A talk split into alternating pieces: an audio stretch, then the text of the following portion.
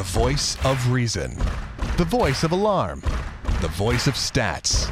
The voice of scouts. The voice of Kool Aid. The voice of dismay.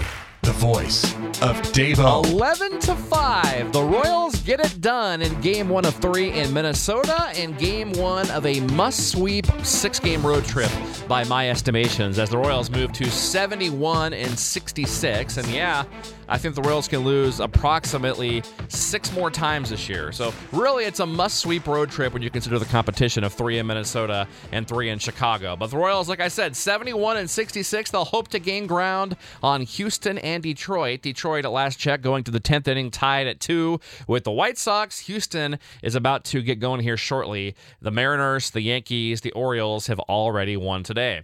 And it's Davo. Glad you're along for another edition of your dish on Clubhouse Conversation, where we talk Royals baseball year round. Uh, and before we get to breaking down this game and discussing the next two games of this series against the Twins, two quick notes I wanted to give you. First of all, I hope you were able to listen to the AJ Puckett interview we published last night. Top 10 Royals prospect was their first pick of the draft this summer in the second round out of Pepperdine. AJ Puckett just finished up a nice first initial season of Pro Ball with Lexington. His last start was on Saturday. He was a winner. Here's a kid that's overcome a coma in, in, high school. Played football and baseball at the famed De La Salle High School from When the Game Stands Tall, that movie. Famous high school, overcame a coma, was drafted out of high school by the A's, went to Pepperdine, was a film major. So we talk about movies, we talk about overcoming the coma, you know, pitching with the Royals, his third longest inning streak in NCAA history, 45 and two thirds scoreless streak. Lots to love about AJ Puckett. The interview's about 30 minutes, and I think it's one of those interviews that you'll wish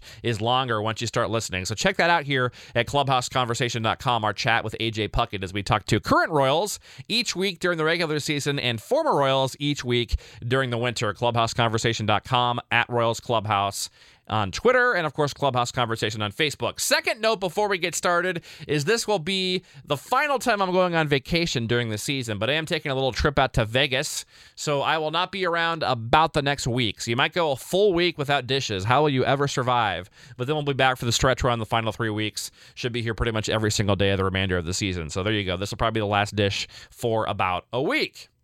But with that said, then the housekeeping's out of the way, that great interview and letting you know about that stuff. Let's get with our player of the game and talk about this game. The player of the game is Eric Hosmer.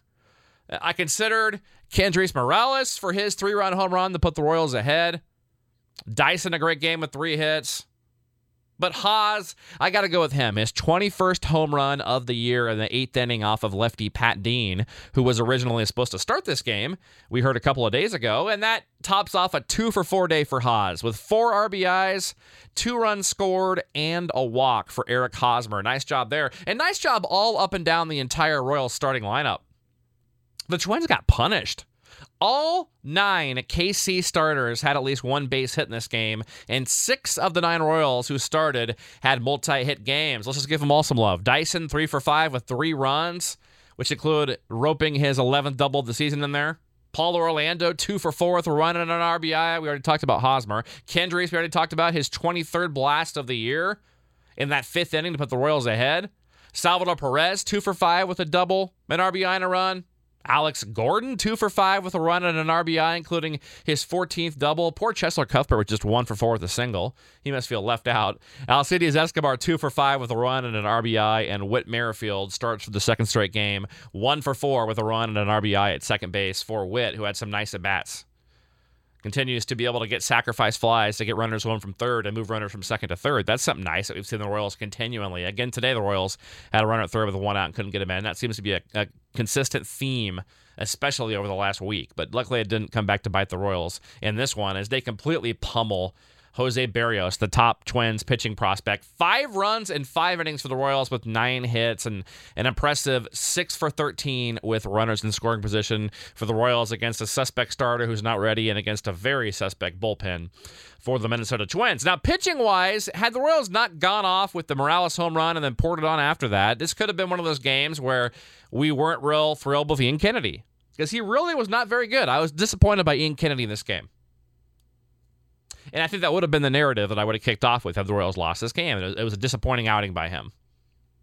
But thankfully, Kendrys Morales hits the home run in the fifth that gave you know KC the one run lead, and and then the bullpen's able to bail out Ian Kennedy big time in the sixth. Before we get to that though, his line five and a third, four runs on nine hits with two walks. So 11 base runners and five and a third is obviously way too many. The second straight day the Royals have had a uh, a whip over two with the starting pitcher. Ventura won the other night with one too. So uh, actually, that's not true. It's not second straight day. Volquez didn't have that. Sorry, two days ago Ventura had that. So two of the last three days now, the Royal starter has had a whip of two or more.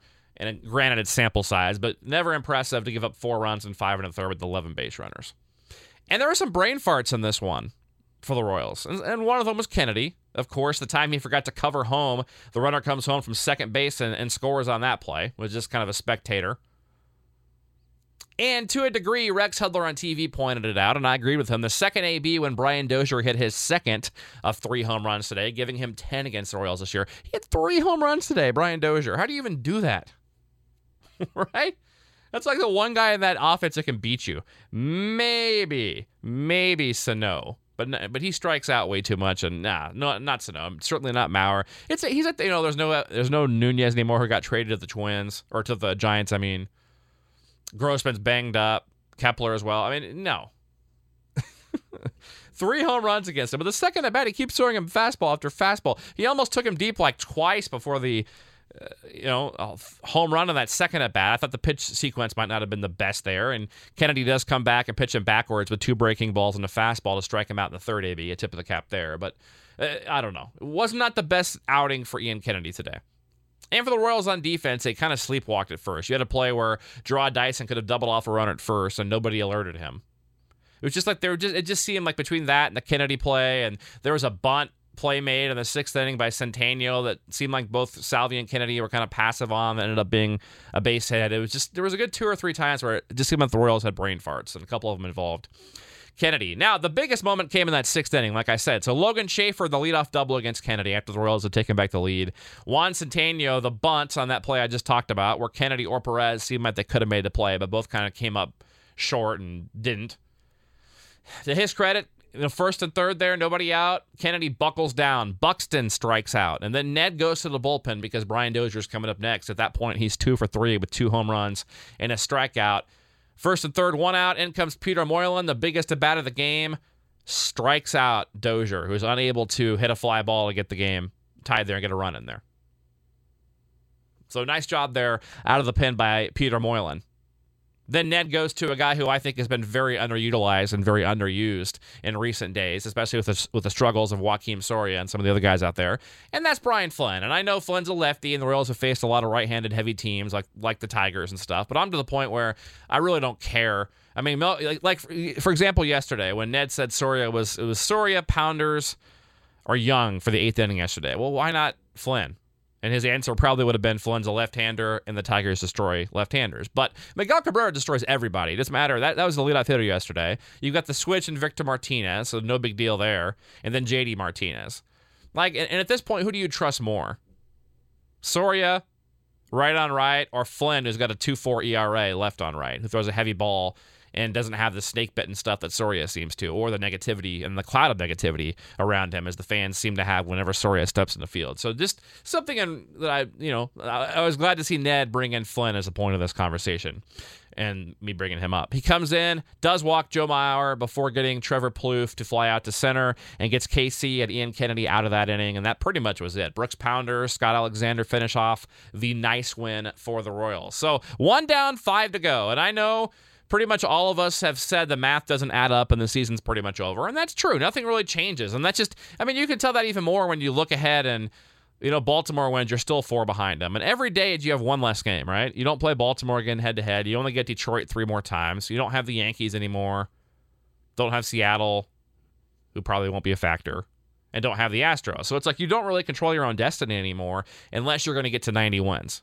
And I know 89 might get you in. The average win total the last five years has been 89.75 for the second wild card. So you've got to assume it takes 90 wins to get in. So the Royals can lose, you know, about six more times then and get there. So they really need to sweep this entire week because you still have another three full weeks coming up after this week. Got to sweep this whole week. And you still have six games against the Indians in there and three against the Detroit. So you want to save a couple of your losses for later on in the year.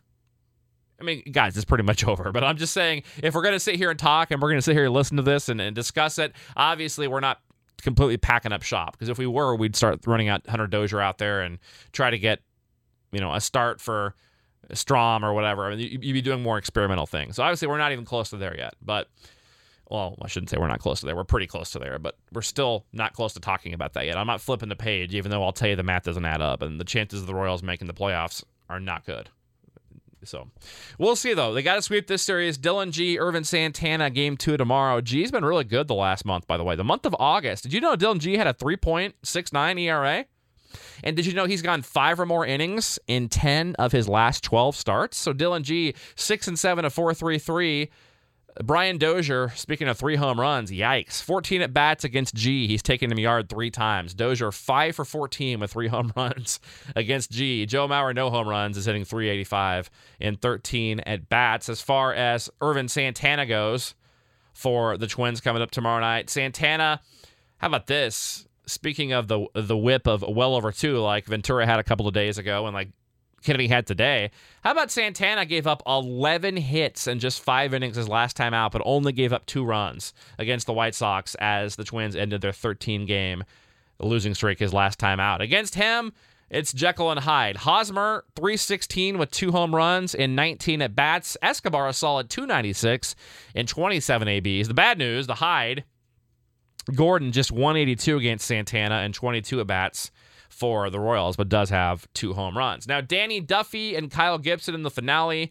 I'm going to predict the Royals to win all three of these, by the way. So uh, I'm saying they're going to sweep. I, I, think they probably will. The final game: Danny Duffy, Kyle Gibson. Duffy 11 and two, a 3-1-3. Gibson, former Royals killer. Mizzou. Five nine, five and nine, not five. He's tall and five foot nine. Five and nine, I meant to say, with a five point three one. Now Duffy comes off of four runs on nine hits against the Tigers. The nine hits is able to overcome that in another, game of over two whip that we keep talking about. What, three of the last four now?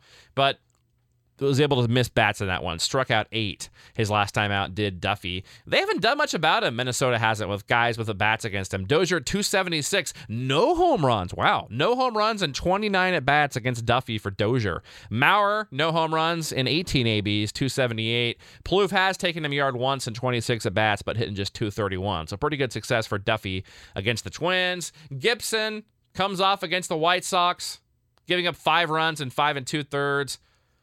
Royals are hot or cold against him. Esky 370 and 27 at bats. How about Alex Gordon against Kyle Gibson? Listen to this. Gordon is 409 with a home run and 22 at bats. So has crushed Gibson throughout his career. The other side of that, though, Salvi just 120 and 25 at bats against Gibson. Lorenzo Cain, who probably, my guess, is out until the weekend. I'm guessing they try to get him back in the lineup Friday in Chicago one last time. You get the off day on Thursday, but Cain's 130 and 23 at bats against him. And I did have a question about that at Royals Clubhouse from Scott. Thanks for the question. Davo, do you think he'll be back in the lineup soon? I think it'll be Friday gives them three more full days to rest Tuesday, Wednesday, plus the off day.